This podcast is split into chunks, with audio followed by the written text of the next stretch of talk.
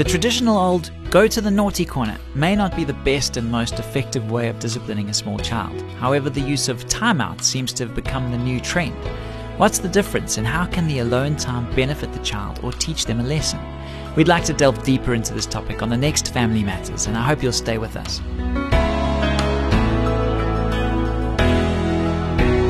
Hi, I'm Graham Schnell for Family Matters, where we offer practical advice from Focus on the Family.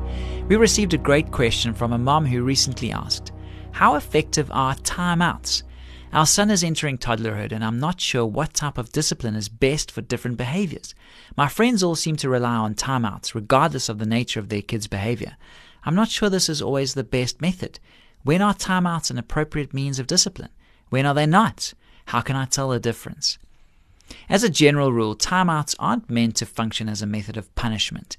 Instead, they're a way of allowing the child's reasoning powers to catch up with his emotions. The main idea is to communicate, teach, and encourage reflection. Exactly what happens when you give a misbehaving child a timeout? You simply pull him out of the action and tell him to cool his heels for a while in a quiet, isolated setting. In this way, you force him to stop, take a deep breath, and think about what he's been doing.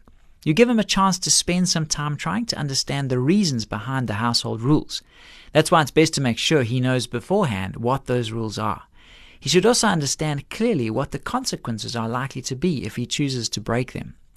All this implies that timeouts are most effective in dealing with thoughtless and impulsive behavior. Examples include angry outbursts or a temporary loss of self control. Timeouts are far less helpful in cases of premeditated defiance, which is conscious and deliberate disobedience. Misbehavior of that sort has deeper roots. It needs to be confronted with more serious consequences. We'd suggest something like loss of privileges, grounding, or taking away a favorite toy. You should also resist the temptation to put your child in timeout simply because he's bugging you or making annoying noises. The rule of thumb is one minute of time for every year of the child's age three minutes for a three year old, four minutes for a four year old, and so on. As you can see, this guideline is directly related to the timeout's function as an opportunity for reflection. It takes into account the child's maturity and capacity for rational thought. It should be only as long as it needs to be in order to give him a chance to take in the bigger picture. With younger kids, it can be helpful to prepare an emotions toolbox as an aid to meaningful reflection. Inside a decorated shoebox, place a few carefully selected items Choose these items with an eye to their special symbolic significance. For example, a magnifying glass.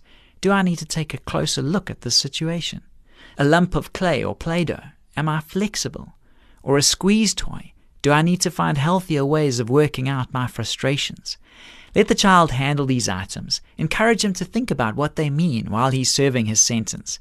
It's best to let him do this in a boring location. We'd recommend the stairs or the bathroom. His own bedroom is probably well stocked with distracting toys and games. That leads to one last thought. The effectiveness of a timeout may sometimes be related to your child's personality type. This method tends to work best with outgoing kids. Children of a quieter and more withdrawn disposition may actually enjoy being sent off by themselves for five or ten minutes. In that case, it would be wise to come up with some other way of correcting their impulsive behaviors. If you think it might be helpful to discuss these suggestions at greater length, Focus on the Family's trained counselors would consider it a privilege to speak with you over the phone. Call 031 716 3300 to speak to someone who can help. Remember that discipline is a means of teaching, not punishing, so choose your disciplinary measures carefully. Good luck.